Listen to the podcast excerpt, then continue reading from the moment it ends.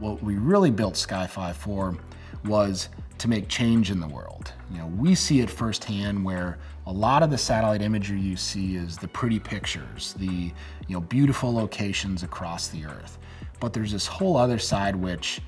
we believe will you know get in the hands of individuals that will cause them to act change across the globe. And that's the ugly side of the planet where we see massive trash piles floating in the ocean, where we see, you know, acres and acres of used tires being piled up in deserts, where we see pollution and greenhouse gas emissions, and we see, you know, cities that are, are being built without thought of what we're building them for in the future of, of transportation